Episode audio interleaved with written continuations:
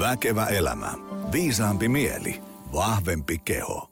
No niin, tervetuloa jälleen viikoittaisen Väkevä elämä podcast-lähetyksen pariin. Ja äm, semmoinen, mistä mä voin olla ylpeä tässä podcastissa on se, että, että teemat, joita täällä käsitellään, niin vedetään todella isolla pensselillä ja, ja tosiaan äh, ehkä semmoinen ensimmäinen 50 lähetystä tuli aika kevyesti, mutta äh, sitten rupesin katsomaan, että mitä teemoja meillä on vielä kokonaan täysin pureskelematta ja ähm, jossain kohtaa mä huomasin, että meiltähän puuttuu aika paljon semmoinen niin kuin, vähän niin kuin peruutuspeiliin, katsominen tuonne historiaan ja sitten, että minkälaisella äm, ajattelumaailmalla me voidaan sieltä ponnistaa eteenpäin. Ja, äm, me tänään jutellaan siitä, että, että kun me monessa lähetyksessä ollaan puhuttu niin kuin syömisestä ja liikkumisesta ja palautumisesta ja ihmisen fysiologiasta ja psykologiasta ja muusta tällaisesta. Ja mä oon sitten tämmöisenä kotisohva viiden euron filosofina monesti miettinyt sitä, että, että mit, mitä me ihmiset ikään kuin ollaan tämmöisenä niin kuin homo sapiens-lajikkeen edustajana, että mitenkä me ollaan päädytty tähän pisteeseen, mitä me ollaan. Eli tavallaan välillä kiipeän tässä ajattelussa ikään kuin siitä semmoisesta arkisesta lottoarvonta- ja lauantai-makkaratasosta vähän niin kuin ylemmäs katsomaan semmoista perspektiivistä, että mikäs meidän ihmisten meininki täällä oikein on ja miksi me ollaan sitä, mitä me ollaan. Mutta koska teema on ö, jokseenkin iso ja, ja aika paljon ohi ö, meikäläisen ydinosaamisesta, niin ö, tota, pyysin tänne studion vieraaksi jälleen kerran aiheessa itseeni huomattavasti viisaampia Risto Marjomaa. Tervetuloa. Kiitos. Tota, ähm, syy miksi sä oot täällä on se, että äh, Lotta Vuorio, äh, joka on tässä meillä aina salilla hommissa ja äh, pitää semmoista menneisyyden jäljillä podcastia, on tehnyt muutama jakso. Ja Lotta heitti, että äh, mulla oli tämmöinen Risto Marjomaa vieraana ja, ja puhuttiin äh, tota, äh, tavallaan niin kuin, miten me ihmiset ollaan, ollaan päädytty tähän pisteeseen ja, ja, ja, ja muusta tällaisesta, että kuuntelepa ihmeessä ja että varmasti tykkäisit. Ja pistin sen tuossa, kun ailin, ailin Tampereelle niin soimaan autossa ja, ja, ja tykkäsin siitä, niin kuin heti tajusin, että nyt on ihmisellä ikään kuin, niin kuin tietopankki aika tuhti, ähm, faktat hallussa ja selkeästi siitä, miten ähm, ähm, jäsenteli tarinaa, niin tuli semmoinen olo, että, että tämä ihminen täytyy saada munkin podcastiin, koska tässä, tässä, tässä on semmoista niin kuin ajattelun aminohappoja, sellaista selkeää niin kuin korvakarkkia tarjolla. Ää, mutta sä tuut tuolta äm, Helsingin yliopistosta, mutta kerro lyhyesti, niin kuin, kuka oot, mitä teet, mistä tuut ja, ja niin edespäin. Joo, yliopistolta ja meillähän yliopistolla on ollut, ollut tota, melkoista haipakkaa nämä viime vuodet uudistuksia, mutta palkkakuitissa lukee yhä kuitenkin, että uusimpien aikojen yleisen historian yliopiston lehtori. Eli se tarkoittaa noin pari viime vuosisadan aikaista historiaa niin kuin mun erikoisala. Mutta mä oon ollut sitten kaikenlaista muutakin. Mä oon ollut Afrikan tutkimuksen professori ja mä oon ollut kehitysmaatutkimuksen laitoksella tota, tutkijana ja tällaista, että mulla on tämmöinen aika äm, sekava ura, mutta jatkuvasti Helsingin yliopiston parissa. Mä oon myös syntynyt stadissa, että ihan täkäläisiä. Mä kattelin just täältä julkaisuja, niin, niin sullahan on, sulla on valtava määrä, aika isolla niin kuin haarukalla ollut mukana monessa. Joo, siis mä oon nyt tässä, tämä on mun elämäni ensimmäinen pysyvä työpaikka, tämä yliopiston lehtorin työpaikka, sitä ennen mä ollut freelanceri koko ajan, että jotta mä oon pysynyt tässä historian nurkilla, niin mun on täytynyt, aina kun joku kysyy, että voisiko joku kirjoittaa, että joo, minä, että et siinä on joutunut erikoistumaan aika moneen eri alaan. Tota, historia. Se on vähän semmoinen, että mä oon itse alkanut jotenkin niinku kiinnostunut siitä vasta, sanotaanko, niinku, että et, niinku 35 V ja siitä eteenpäin. Öm, ja, ja silloin kun sitä opetettiin joka viikko, eli, eli koulussa, niin nuorempana, niin silloin se ei jotenkin ollut yhtään oma juttu. Silloin oli enemmän matematiikka ja fysiikka ja muut tällaiset äh, kiinnostavia juttuja. Mutta tota, nyt kun sitä on alkanut pöyhiin, niin on, on huomannut kaksi asiaa. Ensinnäkin se, että on semmoisia niin tukkirekan mentäviä aukkoja omassa yleissivistyksessä ja sitten sen toisen asian, että, että se on tosi kiinnostavaa, kiehtovaa tavallaan niin kuin miettiä, että, että, että kun tavallaan niin kuin mäkin on syntynyt kohtalaisen tällaiseen niin kuin moderniin maailmaan ja moni asia on niin kuin itsestäänselvyys, että tämmöistä mähän tämä maailma on, mutta tota, ei ole aina ollut. Ja, ja tota, ähm, mikä on sun mielipide, että onko niin kuin historian tunteminen ja ymmärtäminen meille ihmisille tärkeää ja, ja riippumatta siitä, mikä olisi sun vastaus, niin että miksi? Se ei ole pelkästään tärkeää, vaan se on oikeastaan tavallaan välttämätöntä, että ihmiset kuitenkin miettii sitä, että mistä mä oon tullut ja mitä mä olen. Jopa ennen kuin tätä meidän modernia nykyaikaista historian tutkimusta oli, niin ihmisillä oli erilaisia tarinoita ja myyttejä menneisyydestä. Se on aika tärkeä tietää, kuka minä olen. Se on aika tärkeä osa ihmisen identiteettiä. Ja lisäksi se kertoo sitten semmoisista asioista, että miksi asiat on niin kuin ne on. Et nyt esimerkiksi tänä päivänä voisi esittää sellaisen argumentin, että valkoiset miehet hallitsevat maailmaa, koska valkoiset miehet ovat älykkäämpiä kuin muut. Ja jos katsotaan nyt sitten tämänhetkistä tilannetta, niin todellakin rikkaimmasta väestön osasta maailmassa huomattava osa on valkoisia, eurooppalaisperäisiä ihmisiä ja myöskin miehiä. Miesten tulotaso on suurempi kuin naisten. Ja tätä argumenttia ei oikein voi vastustaa muuta kuin historian kautta, osoittamalla, että on olemassa tiettyjä rakenteita, tiettyjä seurauksia, joiden kautta on syntynyt tällainen tilanne. Sitten toinen vastaavanlainen on, on ristiriidat menneisyydessä. Jos ajatellaan vaikka meidän talvisotaa, niin jos meillä ei olisi historiankirjoitusta, niin silloin meillä olisi ainoastaan se, mitä isät ja isoiset ja isoäidit on, on kertonut tästä asiasta, ja sitten venäläisillä olisi omat.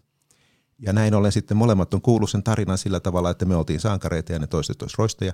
Ja tästä ei voisi syntyä mitään yhteisymmärrystä, koska on vaan nämä tarinat, jotka on ristiriidassa. Historiankirjoituksen tarkoituksena on olla tämmöinen universaali, sellainen keino, jolla kaikki ihmiset voi pohtia sitä menneisyyttä ja keskustella siitä yhdessä. Ja historian tutkimus tarjoaa keinot, joilla voidaan yrittää löytää niin kuin yhteisiä ratkaisuja tämän, näihin menneisyyden tota, asioihin, jotka yhä vaikuttaa tähän päivään. Että ehkä jos historiassa mennään ainakin hirveän kauas menneisyyteen, niin silloin se näyttää vähemmän ö, tärkeältä tähän päivään mennessä. Mutta silloin se just ratkaisee itse asiassa tämän tyyppisiä kysymyksiä, vaikka nyt esimerkiksi sukupuolten asemasta. Tämä näyttää olevan hyvin, hyvin monen vuoden tuhan taka, vuosituhannen takainen ilmiö, että, että miehillä on tässä maailmassa hallitseva asema. Eli jos siitä haluaa, sen haluaa jotenkin ymmärtää, niin silloin pitää mennä kyllä aika kauas. Mm. Tiedätkö semmoisen tyypin kuin Yuval Noah Harari? Tiedän. Ja tota, äm, mä itse ostin hänen ensimmäisen kirjan Sapiens ja sitten sen jälkeen kaksi seuraavaa kirjaa. Ja tota, äm, innostuin niistä tosi paljon. Ensinnäkin sille, että se oli, se oli hyvin kirjoitettu, äm, oli, oli niin kuin mukaansa tempaavalla tavalla käytiin niin kuin asioita läpi ja sitten tuli monia semmoisia aha-elämyksiä. Siis tavallaan niin kuin sellaisia niin kuin uusia, uutta ymmärrystä, mutta ennen kaikkea semmoisia tavalla, että en ole ajatellut tätä asiaa tällä tavalla. Ähm, mutta sitten kuitenkin kirjat luettuani ja, ja sulateltua, niin mä rupesin jossain kohtaa miettimään, että, että tavallaan käydään niin valtava määrä ikään kuin, niin kuin eri tämmöisiä niin kuin ihmisen olemassaolon ja elämän osa-alueita läpi, että tuli semmoinen, että, että voiko nämä kaikki pitää paikassa? Kuka ihmeessä voisi hallita niin kuin näin valtavan kokonaisuuden? Ja, ja tota, tietysti ne, ne kirjat niin kuin uppoo tällaiseen meikäläisen kaltaiseen tyyppiin, jolla ei ole tavallaan niin kuin, ähm, kompetenssia arvioida, onko asia näin, niin, niin tota, mikä on sun mielipiteet niin kuin Hararista? Onko, onko niin kuin oikealla jäljellä ja faktat kohillaan ja, ja niin edespäin? Ensimmäisen vastaus kyllä ja toisen ei. Että tota, oot ihan oikeassa siinä, että se on mahdotonta. Ei mm. kukaan pysty hallitsemaan semmoista äm, massaa asioita. Itse asiassa historia on luonteeltaan sellaista, että siihen voi ottaa vain näkökantoja – Historia koostuu miljoonien ja miljoonien ihmisten toiminnasta, luonnosta, taloudesta, kaikenlaisesta. Ei, ei siihen voi ottaa sellaista, sellaista kaiken kattavaa näkemystä, ja tämä on sitten vain yhden ihmisen yksi näkemys, johon hän on kerännyt joukon faktoja sen tueksi. Eli siinä mielessä kyllä, siitä mä oon itse lukenut sen Sapiensin, ja, ja kyllä siinä nyt melkein joka sivulta bongaa jonkun virheen aina, mutta mut ei se merkitse sitä, etteikö sitten tämä hänen visionsa, niin on myös sanottava, että se hänen visionsa ei nyt ole ihan yksinomaan hänen visionsa, hän lainaa muilta vastaavilta, jotka on tehnyt tämmöisiä maailmanhistoriallisia tulkintoja, mutta äm, hänen kokoamansa visio on hyvin sellainen vakuuttava ja hyödyllinen hypoteesi tulkita monia asioita. Mutta sitten taas on toisaalta sanottava, että Tämä kirja on semmoinen, että mä itse suosittelin sitä meille oppikirjaksi. Se on nyt meillä oppikirjana tuolla. Ja Sapiens? Joo, on. Oh, joo, se on kova. mahdollinen. Siis se on semmoinen, äm, jos et luennolle pääse, niin voit lukea tyyppinen ää, oppikirja. Niin tota, itse en ole ihan samaa mieltä sen, sen kirjan viimeisen osan, ehkä noin viimeisen neljänneksen kanssa, jos puhutaan sitten nykyajasta. Mutta tämä on sitten taas mun mielipiteeni. Musta hän siinä – tekee sen virheen, että kun hän siihen asti on puhunut ihmiskunnasta, niin nyt yhtäkkiä kohteena onkin kyllä itse asiassa länsimainen ihminen ja vielä varakas länsimainen ihminen. Sitten kun hän puhuu kaikenlaisesta tällaisesta, hypettää tulevaisuuden teknologiaa ja muuta tällaista, niin hän tuntuu kokonaan unohtavan se, että valtaosa tämän maailman ihmisistä itse asiassa kamppailee joka päivä sen ruokansa kanssa, eikä suinkaan sitä, että miten he saavat vapaa-aikansa kulutettua. Että, että yhtäkkiä se näkökulma muuttuukin tämmöisen itse asiassa aika kapean länsimaiseksi. Ja samoin hän minusta, se on kuitenkin populaariksi tarkoitettu kirja, niin, niin näitä tulevaisuuden ennustuksia aika lailla ö, yliampuu, kun hän sitten puhuu tämmöisestä ö, maailman yhteisön rauhoittumisesta ja, ja tulevaisuuden visioistaan, niin sitten mennään aika paljon semmoisen vision puolelle, että ne on enemmänkin tämmöisiä, että tämmöisiä mutujuttuja kuin varsinaisesti tieteeseen perustuvia. Mutta kyllä se hyvä kirja ja lukemisen arvoinen kirja on. Niitä muita mä en ole, valitettavasti lukenut. Joo, ne, Homodeus kertoo siitä, tavallaan jos niin kuin Sapiens oli aika paljon siitä, niin kuin, että miten me ollaan päädytty tähän päivään, niin sitten Homodeus on niin kuin tulevaisuuteen ja sitten se kolmas kirja, jonka nimi on niin pitkä, että en muista sitä, mutta tota, se oli enemmänkin tavallaan, niin kuin, että miten tässä päivässä – maailma pyörii ja, ja, ja miten tästä selviää täysjärkisenä. Tuota, Lotta sanoi sitä, että, että sulla on tämmöinen luento vai luentosarja kuin maailmanhistorian käännekohdat. Ja, ja tuota, mitä tällaisia niin kuin maailmanhistorian käännekohtia on ollut ja, ja mitä niistä, mikä niistä oli kyse ja mitä niistä seurasi ikään kuin ajatellen, että me ollaan tässä 2020 ja päädytty tähän pisteeseen? Mulla on nyt ensi syksynä taas tämä sama luentosarja. Se on maailmanhistorian rakenteet itse asiassa. Okay, okay. Nykyään nimellä, nimellä. Se oli alun perin, hän varmaan muistaa sitä mun ensimmäistä. Se oli, sen ensimmäisen kerran se oli nimeltään käännekohdat, mutta sitten mä ajattelin, että käännekohdat antaa vähän vaikutelmaa siitä, että nämä on niinku semmoisia hirveitä mullistuksia, mm. kun kyse on itse asiassa siitä, että miten meidän maailmamme rakentuu kerroksittain. No ne on tämän tyyppisiä kuin maanviljelys.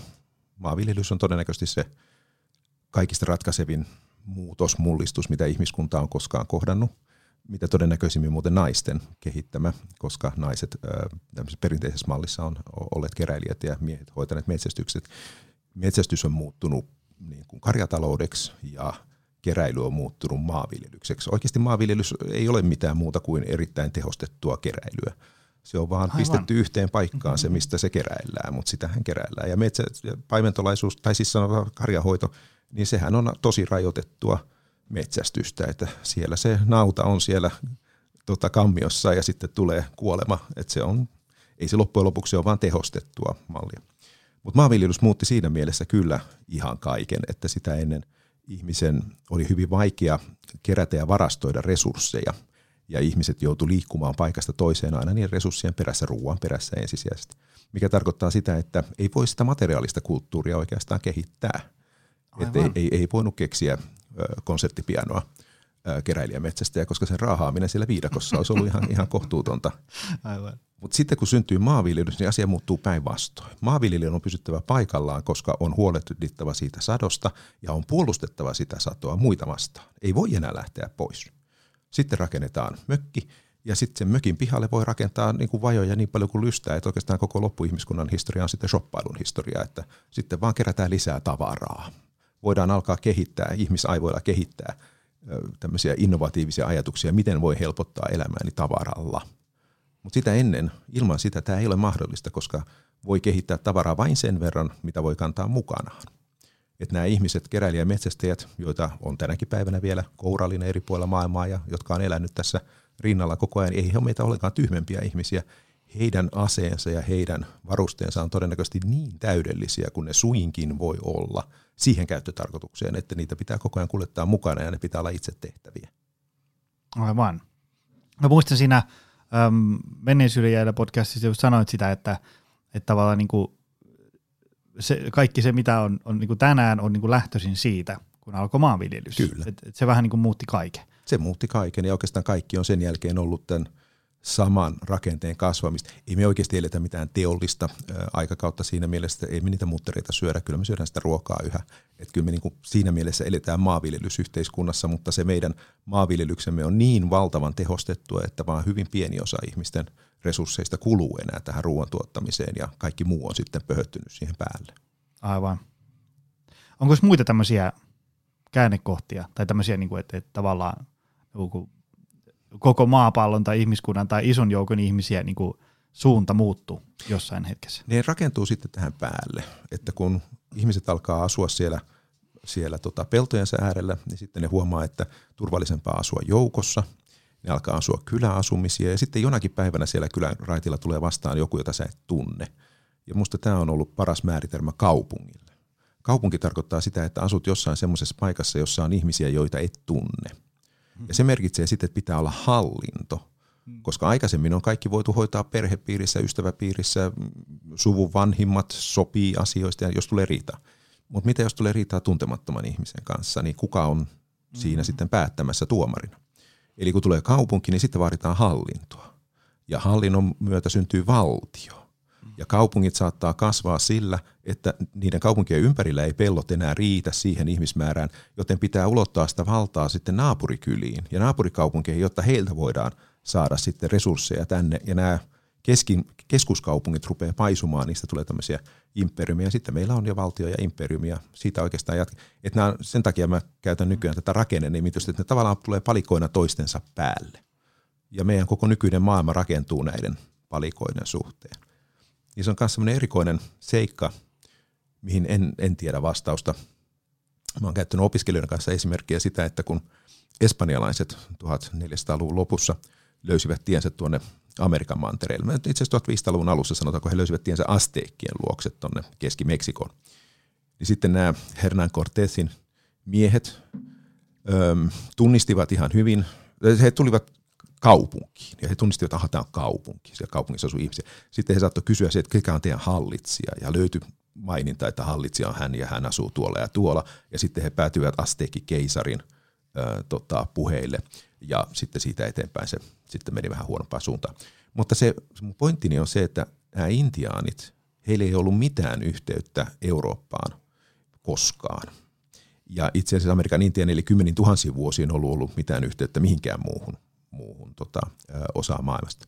Miten on mahdollista, että silloin 50 000 vuotta sitten, kun on joskus erottu, ehkä, niin silloin ollaan oltu keräilijä metsästäjiä, ja nyt sitten kun kohdataan uudestaan kaiken tämän ajan jälkeen, niin molemmat elää semmoisessa yhteiskunnassa, jossa on hallitsijoita, kaupunkeja, yhteiskuntaluokkia, joissa on kauppiaita, sotilaita, jossa miehet hallitsee, naiset on alistetummassa asemassa ja niin poispäin, jossa on keskus ja sitten tämmöinen periferia. Ja, et itse asiassa se on hämmästyttävää, kuinka samanlaisia yhteiskuntia ihmiset on luonut eri puolilla maailmaa, että ollaanko me sitten jonkinlaisia muurahaisia.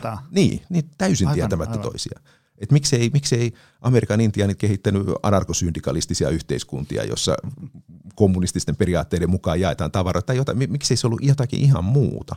Ja. Miksi ne on niin Onko tähän löydetty vastausta? Ei, tähän ei oikeastaan, se tuntuu olevan meidän geeneissä jotenkin. Me ollaan jonkinlaisia muurahaisihmisiä, että, että me, meillä on taipumus samantyyppisiin ratkaisuihin samanlaisten ongelmien edessä. Joo. Eli se ongelma on ensisijaisesti juuri nämä väestön kasvu, hallinnon tarve, niin näyttää siltä, että me kehitetään eri puolilla toisistamme tietämättä samanlaisia ratkaisuja niihin. Mielenkiintoista. Mitäs muita käännekohtia? Niitä varmaan riittäisi moneksi jaksoksi, mutta tuleeko niin, mieleen muita? Niin on niitä, nyt kysyä siitä, että onko se rakenne vai käännekohta, mutta jos nyt puhutaan ihan puhtaasti käännekohtia, niin toki sitten on tämä teollistumisen synty silloin, silloin 1800-luvun taitteessa. Se taas muutti sitten pelin säännöt siinä mielessä kokonaan, että se on aivan uskomaton, kuinka, kuinka suuresti tuotannon määrä voi kasvaa teollisuuden myötä. Että semmoinen esimerkki, mitä mä usein käyttänyt on, että ase sepältä meni tyypillisesti noin kaksi viikkoa yhden pyssyn kokoamiseen, mutta asetehtaassa voidaan tehdä satoja, satoja päivissä. Mm. Eli, eli nämä ei ole niin kuin missään, käsityöläisyys ja teollisuus ei ole minkäänlaisessa suhteessa toisensa, tota, tuotannon suhteen. Mutta sitten toisaalta taas tuotanto vaatii resursseja, se vaatii raaka-aineita ihan toisella tavalla kuin ennen. Se vaatii sitä, että meidän pitää pystyä luonnosta saamaan irti tavaroita ja me, meidän pitää saada ne nimenomaan itsellemme, että pitää pystyä laajempia alueita ottamaan haltuunsa ja hallitsemaan. Ja sitten pitää löytää markkinoita niille tavaroille, että jonkun pitää ostaa myös näitä juttuja. Ja jos sattuu valmistamaan vaikkapa kirveitä, niin kuinka monta kirvestä ihminen nyt elämässään tarvitsee? Ei kovin montaa. Mm. Eli sitten kun kaikille kotikylässä on myyty, niin sitten täytyy löytää markkinoita muualle. Et, et kyllä se muutti pelisäännöt kokonaan. Te- teollistuminen on suuri, suuri tota jakaja ja muutoksen kohta. Mutta se ei ole ihan yhtä suuri kuin se maanviljelys siinä suhteessa, että me kyllä yhä syödään sitä ruokaa. Ja periaatteessa sekin on metsästäjäkeräilijät eivät olisi kehittäneet koskaan teollisuutta, koska se ei, siihen ei olisi ollut mahdollisuuksia. Eli sekin on itse seuraus.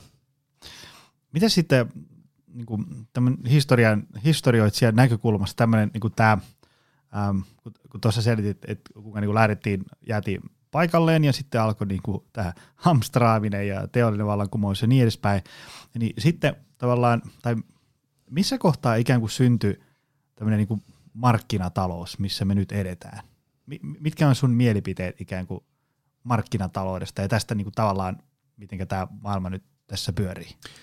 No mun mielipiteeni, en ole taloustieteilijä. Niin. Taloustieteilijät tulkitsee markkinataloutta ihan toisella tavalla, mutta jos markkinataloutta tarkoittaa vaihdantataloutta, ja. niin sitä ne teki jo silloin keräilijämetsästä aikana. Aivan. Itse asiassa markkinatalous ei ole syntynyt koskaan, vaan se on jatkuvasti kasvava vaihdantajärjestelmä. Aivan.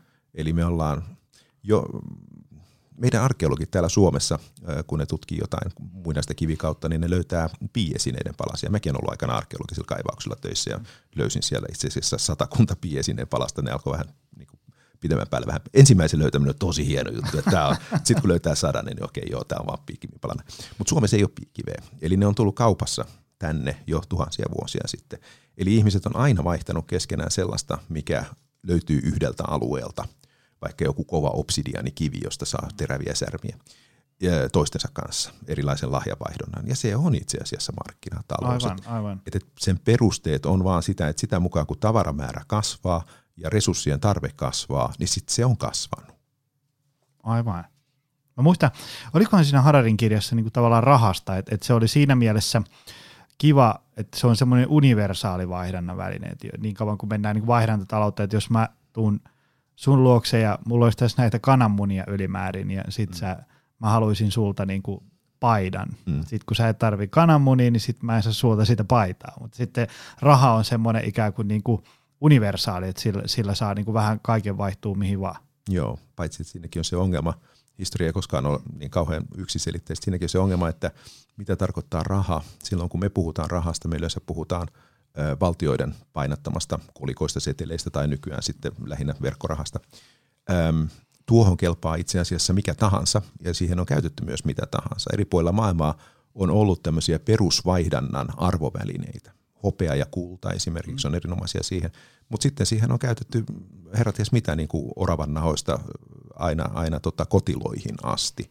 Mikä tahansa sellainen, mikä on harvinaista ja kestävää, niin sitä voi käyttää tämmöisenä mittarina. Ja itse asiassa tällaisia vaihdannan välineitä tunnetaan tuhannen vuoden ajalta ennen kuin sitten se varsinainen raha keksittiin. Raha on itse asiassa kehitetty malli tästä todennäköisesti sen takia, että se vähensi mahdollisuuksia väärentämiseen. Se oli tämmöinen Lyydian kuningaskunta nykyisen Turkin alueella, jossa nämä ensimmäiset rahat lyötiin.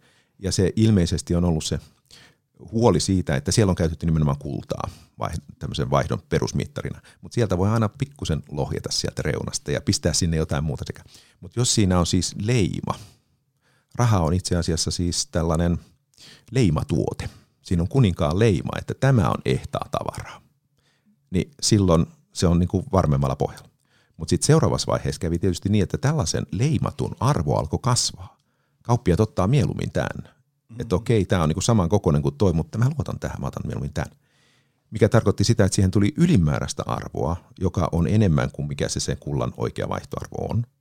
Mikä taas merkitsi, että seuraavassa vaiheessa sitten hallitsijat alkaa huomata, että entäs jos mä fuskaan, mm. jos mä itse pistän siihen jotain mukaan. Mm. Ja tämä on oikeastaan sitten rahan historia siitä eteenpäin, että se rahan todellinen yhteys johonkin on heikentynyt ja heikentynyt koko ajan – se metallipitoisuus, se arvometallipitoisuus on laskenut ja se leima onkin se, mikä siinä on tärkeintä, eikä enää se, mitä se on. Ja nykypäivänähän tässä on vaan menty sitten ihan absurdiin lopputulokseen, että rahahan ei ole edes olemassa. Mm. Sehän on vaan bittejä.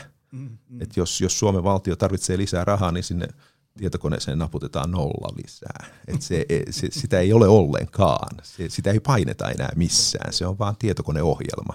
Aivan, aivan. Tota, se, mitä mä Sapiens-kirjaa lueskelin, niin mä koin paljon semmoisia niin aha-elämyksiä siitä, että, äm, että meissä ihmisissä on niin semmoisia tosi jänskiä, ikään kuin erityisiä piirteitä ja ominaisuuksia, jotka on johtanut siihen, että me ollaan nyt tässä niin kuin maapallon ikään kuin tässä niin kuin tämä ravintoketju huipulla ja, ja tehdään täällä kaiken näköistä. Ähm, kuten esimerkiksi, mä muistan, siinä oli hyvä esimerkki siitä, esimerkiksi vaikka niin yritykset, niin ihan kaikissa raadollisuudessaan, niin yrityksethän ei ikään kuin ole vaan kuin tavallaan niin kuin sopimuspaperilla, ja sitten se yksi sopimuspaperilla saa niin kuin, niin kuin sankan joukon ihmisiä kokoontuu maanantajaamuna kahdeksalta neukkariin ja käymään läpi tulevan viikon asioita ja niin edespäin.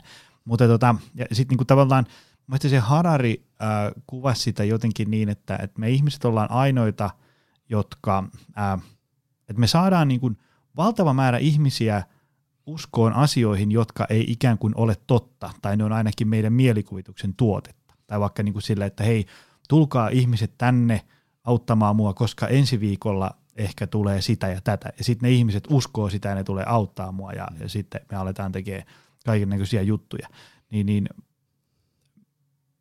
mitkä on niin sun näkökulmasta tai niin sun historioitsijan näkökulmasta ja jälleen kerran sun ajatuksia ja mielipiteitä ja niin edespäin niin tämmöistä, mikä meissä ihmisen on tämmöistä niin ainutlaatuista, eri, erityislaatuista, ihmeellistä? Hmm. Ensinnäkin koronavirus voisi olla eri mieltä siitä, kuka on, on tällä hetkellä se Aivan muuten. ketjun pää. Tämä on aika lailla tämmöinen ihmiskeskeinen humanistinen näkökanta, jonka Hararikin siinä ottaa. Ollaanko me oikeasti Ollaanko me oikeasti tämän, niin, tämän, kai, tämän planeetan pää sitten, loppujen lopuksi, että niin, täällä on paljon maa... enemmän hyönteisiä kuin, kuin tota, näitä nisäkkäitä kaiken kaikkiaan. Aivan, taas tulee aha mm. Mutta se tavallaan semmoinen, niin että, että ollaan mekin sitten, kun me tästä niin kuin aika jättää ja maadutaan tonne, niin joku siellä bakteeri sitten niin, syö mua lopulta, että, että, että ehkä se on sittenkin näin se on. bakteeri ja ne muut madot siellä. Niin kuin. Olen joskus esittänyt semmoisen semmoisen hypoteesin, että jos tänne meidän planeetallemme joskus tulisi ulkoavaruudesta olioita katsomaan, niin tunnistaisikohan ne edes, että me ollaan merkittävä rotu tällä planeetalla? Sehän on täysin riippu, riippuvaista siitä, että miten, minkälainen maailmankuva niillä itsellään on. Vai ajattelisiko vaan, että tuossa on tuommoisia hassuja apinoita, jotka rakentelee tuommoisia monimutkaisen näköisiä rakennuksia tuolla. Et, et, koska me ihmisenä tehdään tämä määritelmä siitä, kuka on merkittävin, niin yllätys, yllätys, ihmiset on kaikista merkittävin. Et, et loppujen lopuksi on kehäpäätelmä, ei, ei, se, se ei ole niin puolet. Mutta sitten taas mitä tähän itse aiheeseen, niin se ei ole Hararin itsensä, se on tämmöinen Benedict Anderson niminen historioitsija 70-luvulla kehittänyt ajatuksen Imagine Communities, ajatuksen siitä, että me kuvite- kuvitteellisesti luodaan asioita ympärillemme. Et me esimerkiksi nyt kuvitellaan olevamme Pasilassa, me kuvitellaan olevamme Helsingissä, me kuvitellaan, että Suomi on valtio. Mikään näistä ei ole fyysisesti totta. Mikään näistä ei ole olemassa, ne on vaan meidän pään sisällä. Suomen valtio ei ole konkreettisesti, se ei ole missään. Jos ihmiset yhtäkkiä lakkaisi uskomasta Suomen valtioon, niin sitä ei olisi enää. Se katoisi sillä hetkellä, se katoo. Ja näin myös tapahtuu, valtioita katoo suuria vallankumouksia. Venäjän vallankumous esimerkiksi. Venäjällä on keisarikunta, jota hallitsee keisari, mutta sitten ei olekaan enää, koska kukaan ei usko sitä. Se ei ollutkaan fyysinen, mm-hmm. se on vaan. Et, et, kyllä juu, meitä ympäröi täysin. Ja tämä olen samaa mieltä Hararin kanssa, että tämä on se, joka mahdollistaa sitten tämän meidän hyvin suuren tehokkuuden yhteistyössä esimerkiksi toiminnassa, toiminnan organisoimisessa järjestämisessä ja myös meidän itsemme motivoimisessa. Että mehän tehdään valtaosa ajastamme täysin turhaa työtä, että me saataisiin se ruoka vähemmälläkin. Mikä, mikä muu on tärkeää kuin ruoka? Että me vaan keksitään itsellemme sit niinku muita asioita ja motiiveja, jotka on sitten olevinaan kauhean tärkeitä, vaikka historiankirjoitus. Miten sitten kaikki tämmöiset niinku ismit ja ideologiat, just niin kuin vaikka – markkinatalous tai, tai mikä ikinä, niin mistä ne niin kuin saa syntyä? Miten, miten ne niin kuin lähtee käyntiin? Ne on uskontoja. Siis uskonto ja ideologia on periaatteessa sama asia. Ideologia on jumalaton uskonto ja, ja uskonto on taas sitten jumalallinen ideologia. Et, et molemmat on sellaisia, jotka tar- tarjoaa selityksiä, miksi me olemme täällä, mikä on oikein ja väärin, mikä on hyvä ja paha. Ja sen huomaa siitäkin hyvin selkeästi, että siinä vaiheessa, jossa länsimaailmassa uskonnon rooli alkoi alko hiipua 1700-luvulla, niin sitten syntyi nämä, nämä uudet ideologiat, liberalismi, sosialismi, konservatismi, na, tota, nationalismi. Eli, eli ne täyttää sen tyhjiön, joka jää. Itse asiassa se on vieläkin monimutkaisempi, että monet näistä perinteisistä uskonnoistakin, vaikkapa konfutselaisuus ei ole uskonto ollenkaan, vaan se on itse asiassa filosofia. Se on itse asiassa ideologia. Mutta koska siihen aikaan ei ollut sellaista sanaa, niin me mhm. tulkitaan sitä niin kuin, että se olisi niin kuin uskonto. Konfutselaisuudessa ei, ei ole oikeastaan Jumalalla tai yliluonnollisella mitään erityistä merkitystä, vaan se on käytössääntö, miten ihmisen pitää käyttäytyä. Buddhalaisilla ei ole oikeastaan Jumalaa, vaan se on pikemminkin filosofia ja niin pois. Että nämä on hyvin niin kuin, selkeästi ristissä keskenään. Me vaan nykyään ei haluta ajatella, sit niin kuin me halutaan ajatella, että nämä on jotenkin rationaalisia nämä meidän ideologiat, mutta kyllä ne pitkälti perustuu uskoon. Aivan. Monet siis tämmöiset, niin kuin vaikka mitä ajatellaan, että, että niin kuin, mistä me järjestetään kansanäänestyksiä jostain niin kuin EU-liittymisestä ja Brexitistä ja tällaisista, niin ne on sitten lopulta kuitenkin vaan tämmöisiä niin kuin mielikuvituksen tuotteen synnyttämistä, siihen mukaan lähtemistä tai siitä poistumista ja niin mm. edespäin. Ne on just näitä imagine communities, eli, eli mihin me haluamme kuulua, haluammeko meillä Euroopan unionilaisia. Silloin kun Suomi liittyi Euroopan unioniin, tai silloin kun Euroopan unioni perustettiin 1990-luvulla, niin silloin alkuvaiheessahan oli tämmöinen voimakas, aika lailla ranskalaisjohtoinen kampanja, jossa yritettiin tehdä meistä eurooppalaisia. Kouluihin jaettiin tämmöisiä eurooppalaisuusjuttuja, muistan ne siltä ajalta vielä ihan hyvin. Se sitten lopsahti vähän, se ei oikein kantanut ja nykyään aika vähän näkee tämän tyyppistä propagointia enää. Mutta tietyllä tavalla ranskalaiset oli kyllä tässä oikeassa, että koska Euroopan unionista ei tullut sitten sellaista, että me ollaankin eurooppalaisia eikä esimerkiksi suomalaisia, niin se on sitten merkinnyt sitä, että Euroopan unionista on tullut vähän toisenlainen kuin mitä silloin alkuaikoina ehkä ajateltiin. Että kyllähän se niin kuin nytkin, jos järjestetään kansanäänestys Suomessa, että kumpi ensin, Suomi vai Euroopan unioni, niin varmaankin aika harvat itse asiassa asettaa Euroopan unionin Suomen edelle. Eli siitä ei sitten tullut tämmöistä liittovaltiota, vaan se on valtioliitto. Aivan, aivan. Ähm, no tuosta tulikin heti mieleen sitten tämmöiset niinku kulttuurit. Mistä ne niinku syntyy? Mitä, on, mitä edes on kulttuuri? Mä rupesin just miettimään, että mikä on sen semmoisen niinku virallinen määritelmä. Tavallaan niinku kulttuurille ei oikein ole sillä virallista määritelmää. Voi olla, että suomen kielen tota, laitokselta löytyisi joku, mutta tota, ongelma on siinä, että eri kielissä se tarkoittaa hyvin erilaista asiaa. Englannin kielen culture on aika kaukana saksan kielen kulttuurista. Öm, periaatteessa se tarkoittaa meidän käyttäytymistämme, että millä tavalla me ö, käyttäydytään ympäristössämme. Et siihen kuuluu just nämä arvottavat, käyttäytymistavat, tämän tyyppiset. Mutta sitten siihen lasketaan kuuluvan myös kielet ja niin poispäin. Itse asiassa myös tehty ympäristöarkkitehtuuri. Periaatteessa siihen kuuluu niin kuin vähän niin kuin kaikki. Ja miksi niitä on sitten olemassa, niin se on todennäköisesti tämmöinen laajennus tästä meidän alkuperäisestä yhteisöstä. Me ollaan eletty tämmöisissä pienissä parin 30 ihmisen perheyhteisössä, jotka on sitten kierrellyt ympäristössä ja me ollaan hyvin sosiaalisia olentoja. Se on niin kuin se on luonut meidän turvallisuuden tunnetta, että me ollaan joukossa ja se on pelottavaa, jos me joudutaan yksin, me ei olla siinä. Niin kulttuurit on laajentumia tästä. Suomalaiset kokee turvallisemmaksi, että me ollaan suomalaisia ja me voidaan kaikki olla yhdessä. Ja sitten koetaan tämmöisiä yhteisiä ähm, tota, ilon hetkiä, kun Suomi voittaa jääkiekon maailmanmestaruuden, vaikka mitä hemmetin tekemistä sillä on kenenkään meistä kanssa, paitsi niiden, jotka oli siellä pelaamassa ja saa hyvää liksaa sit. Et loppujen lopuksi hän on jääkiekon ammattilaisia – jotka pelaavat jääkiekkoa ammatikseen. Mutta silti niin se luo tämmöisiä voimakkaita tunteita, niin ne on selvästi sellaisia, mitä me, ne on just sen tyyppisiä, mistä tämä Harari puhuu, että nämä on tässä meidän psyykessä. Me kaivataan tämmöistä kuulumista johonkin vahvaan yhteisöön, joka suojelee meitä. Aivan.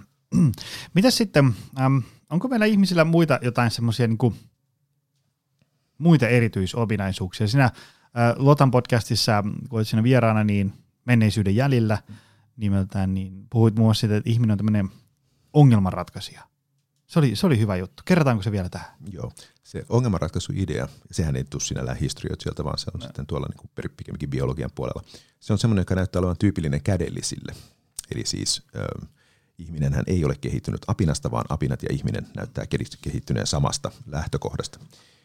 Et mä aikanaan, tota, se oli muistaakseni venäläinen dokumentti telkkarissa, jossa kerran oli tämmöinen juttu, että, että siinä oli kaivettu hiekkaan kuoppa, ja se kuoppa oli apinan käsivarren levyinen, mutta pikkusen pitempi kuin se apinan käsi. Ja sen pohjalla oli banaani. Ja sitten sinne tuli se apina ja se rupesi sitten yrittää sitä saada sitä banaania sieltä. Ja, sitä sitten, ensin se yritti näin, että ei yletä. Sitten se yritti kepillä, no ei se banaani sieltä lähde. Sitten se mietti vähän aikaa. Sitten se otti kupin siitä vierestä ja meni joelle, otti joelta sitten vettä siihen kuppiin ja kaato siihen kuoppaan niin kauan, kunnes se banaani alkoi nousta. Penteleen no, nokkela. En, en ole ihan varma, olisiko itsekään keksinyt tuota. Mutta se pointti siinä oli, että näin käyttäytyy api, kädellinen. Kun taas sitten muutama vuosi sitten oltiin tyttären kanssa tuolla Linnanmäellä, kun siellä on tämä kissojen yö, jossa ruokitaan yöllä sitten näitä, näitä kissapetoja. Siellä oli leopardi muistaakseni, sillä oli pistetty puuhun semmoinen pahvilaatikko. Ne haluaa, että niillä on vähän niin kuin jotain aloit- aloitteellista siinä, että ne joutuu jotain tekemään sen eteen. Pahvilaatikossa se ruoka. Ja se kävi sen kimppuun, ei saanut sitä rikki. Sitten se oli vähän aikaa korvat lumussa, tuijotti sitä, sitten se kävi sen kimppuun, ei saanut sitä rikki. Sitten se taas odotti vähän, sitten se kävi sen kimppuun. Eli kissoilla ei ole ongelmanratkaisukykyä juurikaan. Eli ne funtsaa joka kerta parhaan ratkaisun. Et paras ratkaisu saada toi on iskeä kiinni. Ja kokemus ei tavallaan opettanut sille, että tämä ei nyt ei ollutkaan. Se ei ruvennut miettimään muita vaihtoehtoja. Ihmiset kuuluu tähän ryhmään, joka miettii. Me ollaan erinomaisia keksimään vaihtoehtoja. Et joku juttu ei toimi, keksitään joku toinen. Se kuulostaa yksinkertaiselta, mutta se kuulostaa sen takia, koska me ollaan ihmisiä, niin se kuulostaa meille yksinkertaiselta, että et, et niin kuin, ei kannata yrittää sitä, mikä epäonnistui jo.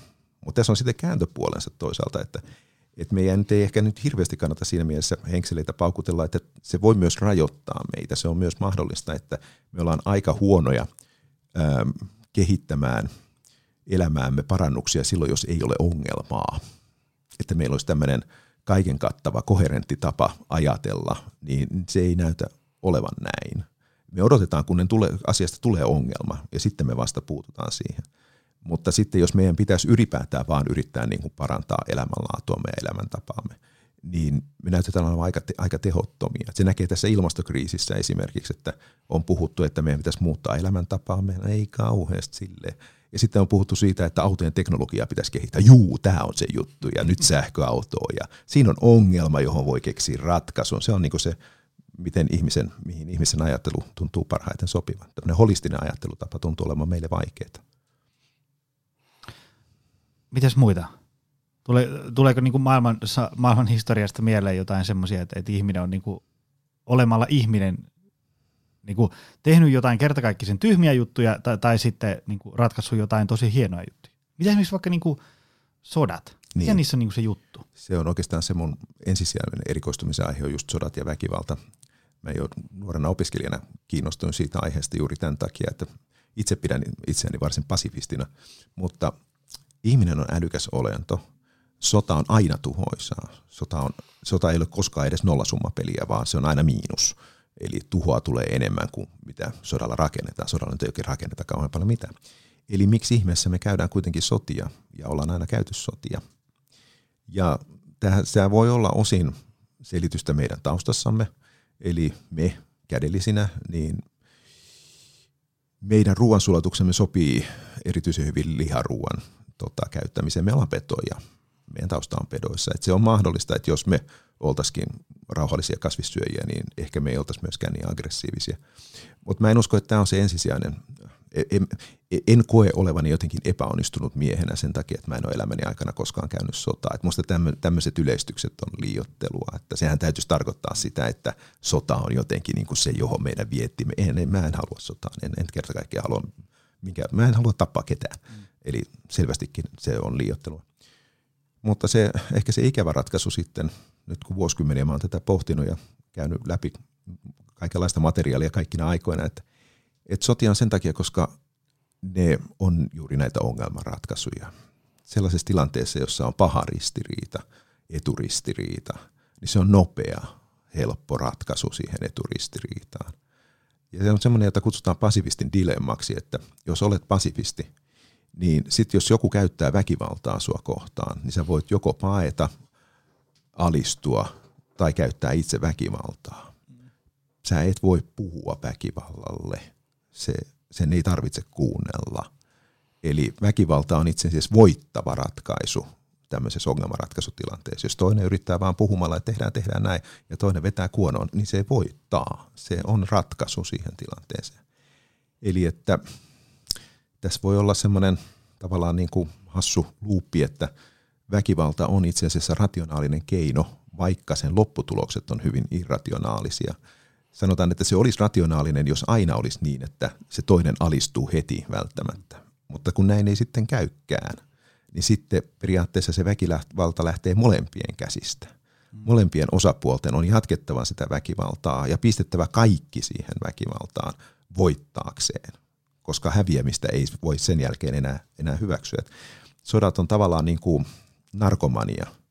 Kun joku yhteiskunta, valtio ryhtyy sotaan, niin sen jälkeen millään muulla ei loppujen lopuksi ole pitemmän päälle enää väliä. Kaikki ollaan valmiit myytämään. Kaikki arvot, kaikki omaisuus, kaikki menee, koska vain voittamisella on merkitystä. Ja tämän takia sodat voi olla aivan hirveän tuhoisia, jos osapuolet on tasavahvoja, ennen kuin se toinen on sitten niin lyöty, että se ei enää kykene jatkamaan sotaa. Mutta valitettavasti saattaa olla niin, että se taustasyy on itse asiassa rationaalisuudessa, ja jos näin on, niin en usko oikeastaan, että me koskaan päästään sodasta eroon, koska se tulee aina olemaan rationaalinen vaihtoehto.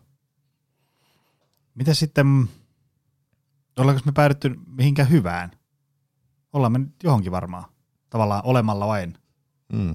Homo sapiens nisäkkäitä. Tämä on just se, mistä se, se Harari siinä loppupuolella sitä kirjansa puhuu. Ja se oli myös yksi niistä kohdista, jossa minusta mä niin kuin, hän tapaili kyllä, mutta ei oikein.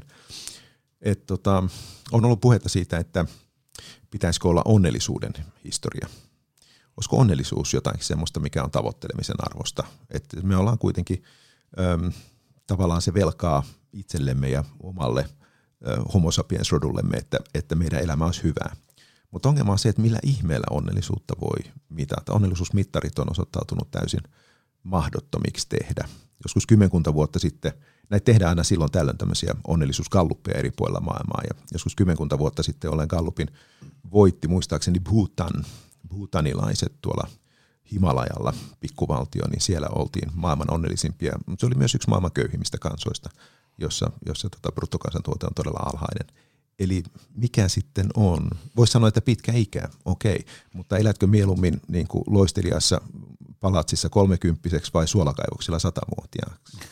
Et, et, et, et ei, ei sekään oikeasti sitten, että et se on aika lailla mahdoton sitten sanoa, että se on helppo sanoa, että onnellisuus – ja se on oikeastaan ihan hyvä päämäärä, koska jos me tuhotaan tämä luonto ympäriltämme, niin silloinhan mekään emme ole enää onnellisia. Että ei tämä tarkoita myöskään tämmöistä egoismia välttämättä, että voi ajatella myös niin, että jos me olemme onnellisia, niin sitten muutkin, muukin elämä täällä on.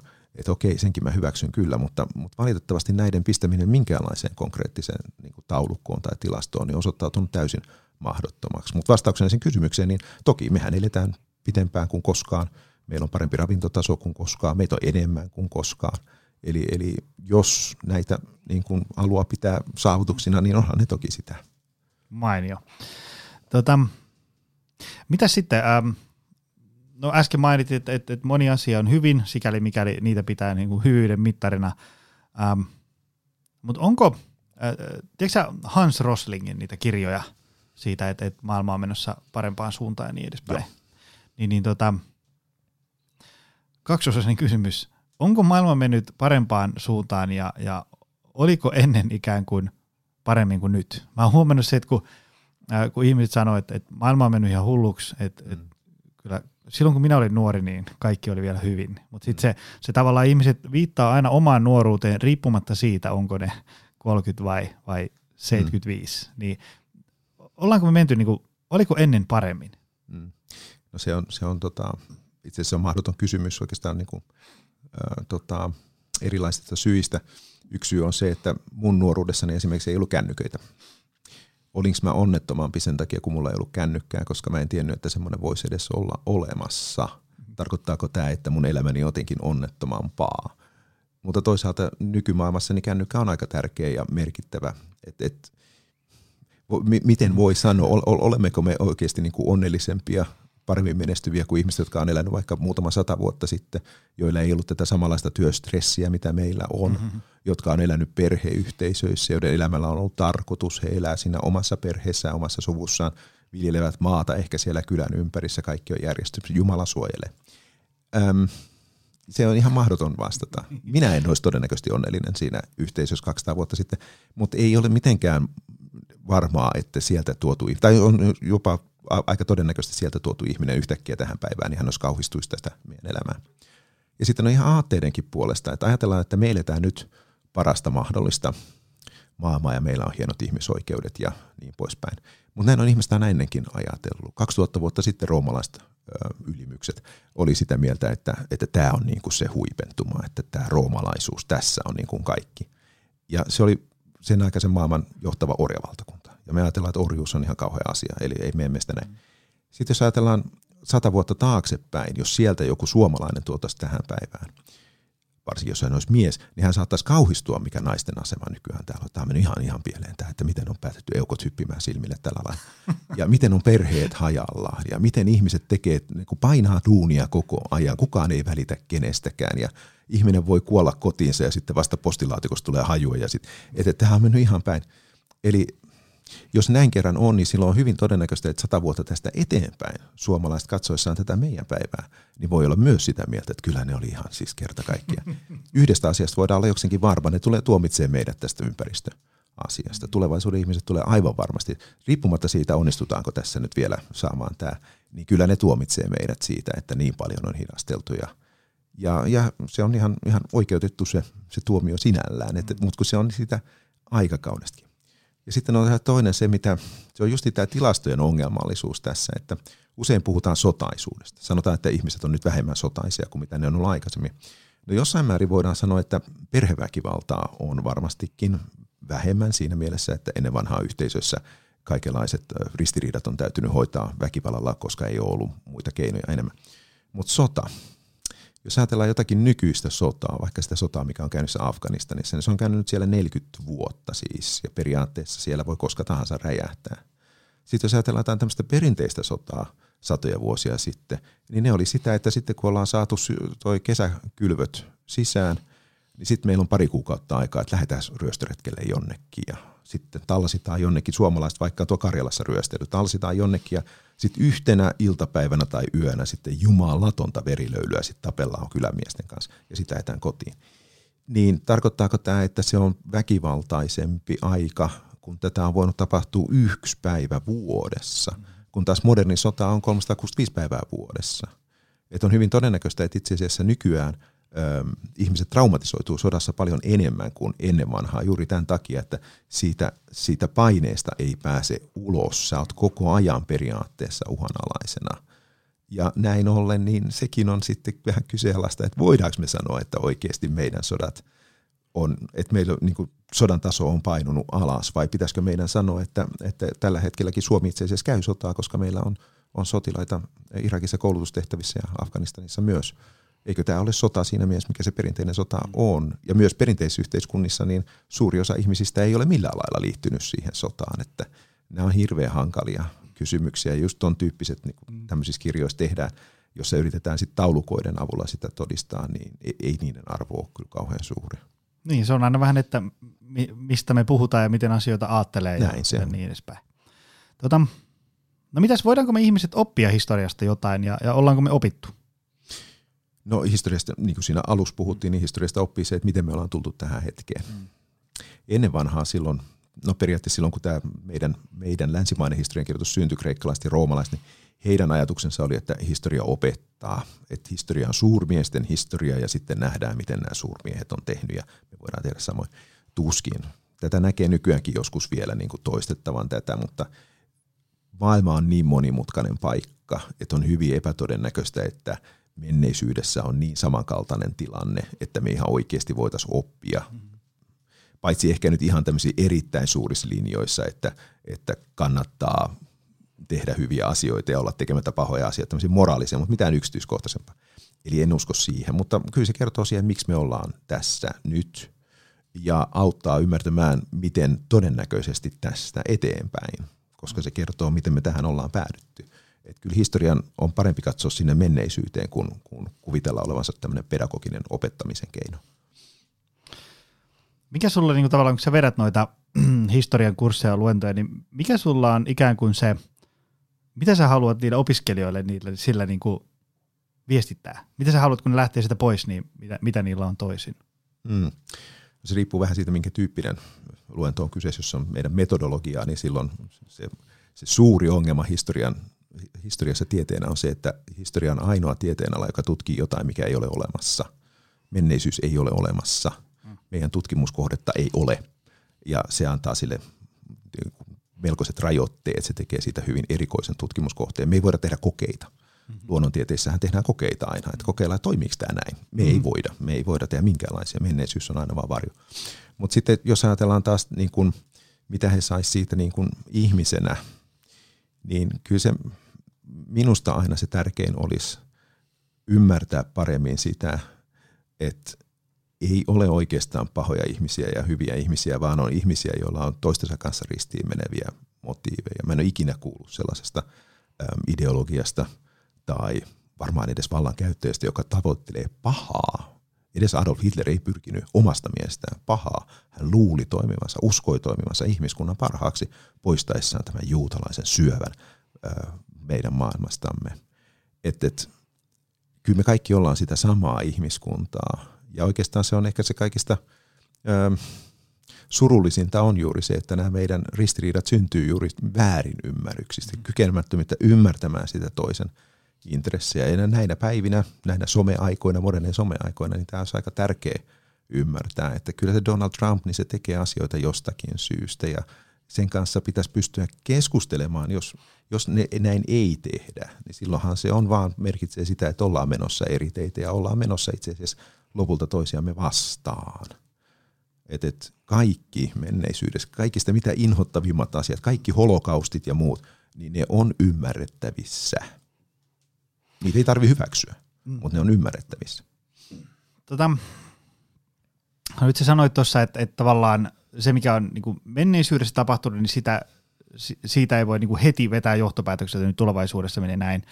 Mutta voidaanko me siitä niin kuin, äm, tavallaan niin kuin historian ymmärryksestä niin kuin ennustaa jotain tulevasta? Pystyykö niin kuin jos, jos on niin kuin hyvin hallussa, että miten on mennyt, pystyykö sieltä ikään kuin, niin kuin ammentaa jotain tulevaa? No kyllä siis tota, ne on juuri nimenomaan näitä rakenteita. Et jos nyt ottaa vain yhden esimerkin kautta, niin, niin näyttää siltä, että sellainen valtio, joka on hyvin ankara autoritaarinen diktatuuri, on itse asiassa hyvin heikko valtio. Koska sellainen valtio, niin kuin joku Pohjois-Korea, niin se tarkoittaa sitä, että sieltä ylhäältä kun annetaan määräyksiä, niin niitä ei ole mitään keinoa tietää, toteutetaanko ne siellä alhaalta. Jos lähetetään niin kysymyksiä kysymään, että miten on, juu, juu, kaikki hienosti, kaikki menee loistavasti, että kansa otti tämän innolla vastaan ja nyt on taas kaikki hyvin ja ruokaa riittää kaikille. Ja siellä ylhäällä tietysti haluttaisiin saada ihan sitä oikeaa tietoa, jotta voidaan tehdä hyviä päätöksiä, mutta se ei diktatuurissa toimi. Kun taas sitten Suomen kaltainen valtio, jossa on, on hyvin vahvoja tämmöisiä palautekeinoja, Eli sieltä alhaalta kansanparista marmatetaan jatkuvasti, että mitä se parlamentti, eduskunta siellä tekee. Niin se on hyvin, se luo vahvan valtion. Jos, jos meillä Marin tekee jonkun päätöksen täällä ja siitä tulee laki, niin se joko toteutuu, tai jos se ei ala toteutua niin kuin oli tarkoitus, niin hyvin nopeasti saadaan sitten faktaa siitä, että no niin, tässä on nyt tämmöisiä ongelmia ja tuommoisia on syntynyt. Ja tämä on semmoinen, joka voi nähdä juuri historian kautta. Että semmoiset valtiot, jotka on hyvin autoritaarisia, niin ne on perinteisesti ollut heikkoja valtioita ja ne saattaa luhistua hyvinkin äkkiä, koska siellä ylhäällä ei ole kykyä reagoida siihen tilanteeseen, koska ne ei tiedä.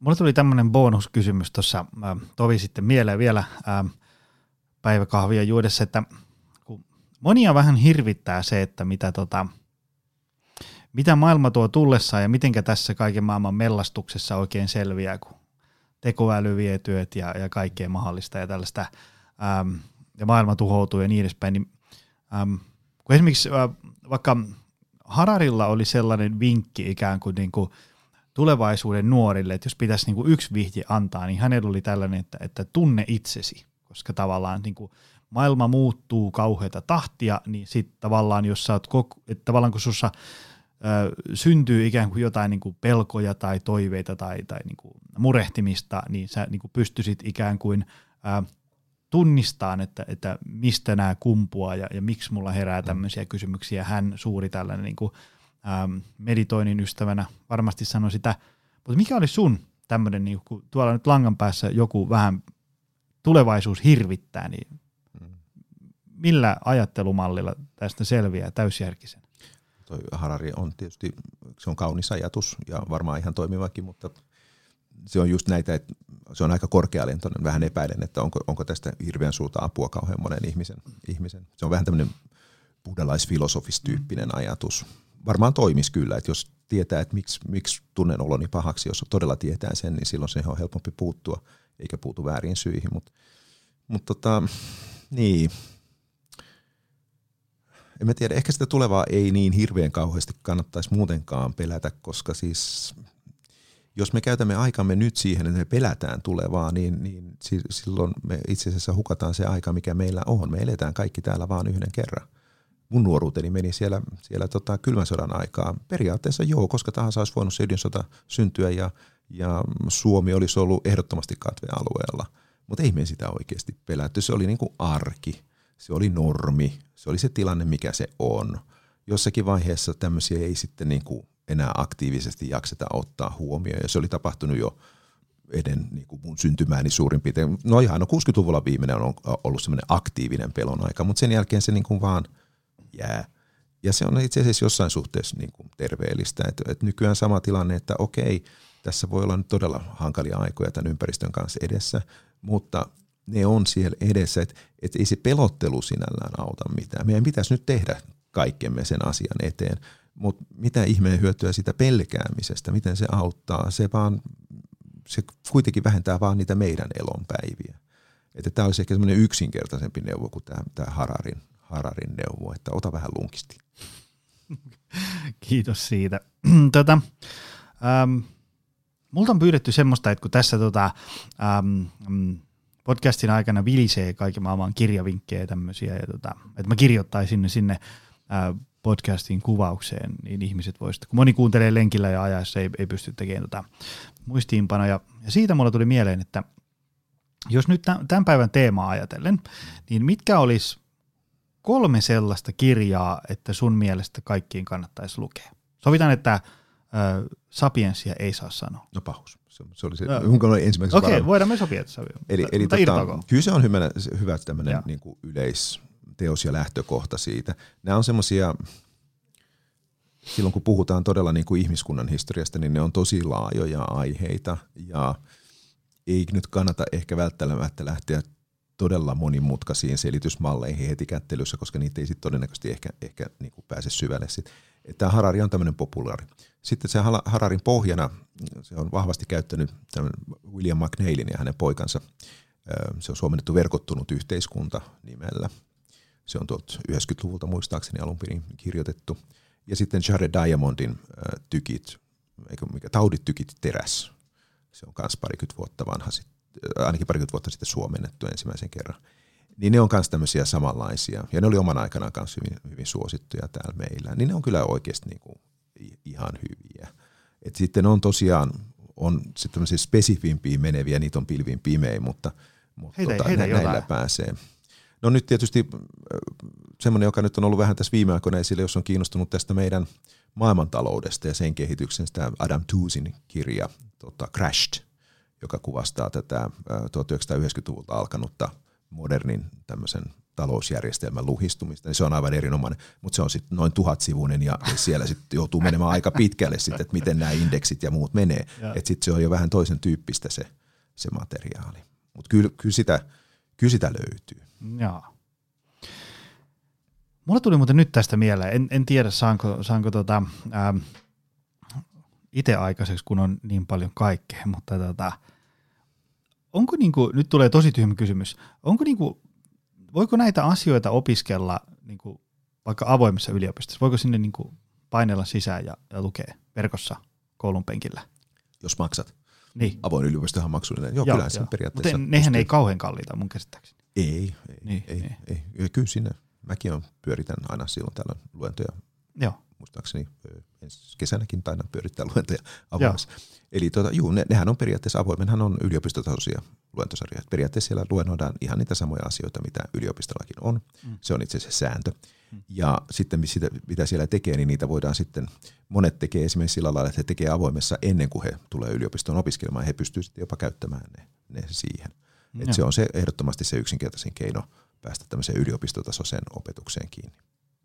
Mahtavaa. Kesäyliopistohan on sitten toinen, Mm, joka mm. järjestää niitä kanssa. Joo. Hei, tota, kiitos tästä. Tämä oli, tämä oli tota, erittäin, erittäin mielenkiintoinen setti. Ähm, voiko sun, teidän, teidän niin kuin, tavallaan äh, sen koulu, koulukunnan juttuja seurata jostain?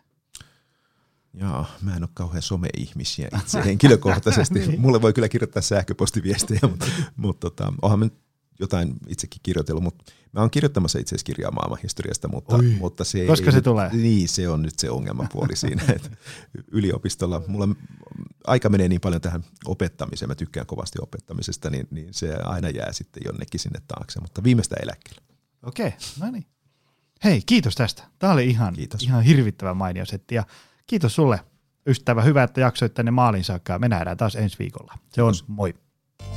Tutustu lisää aiheeseen optimalperformance.fi ja opcenteri.fi.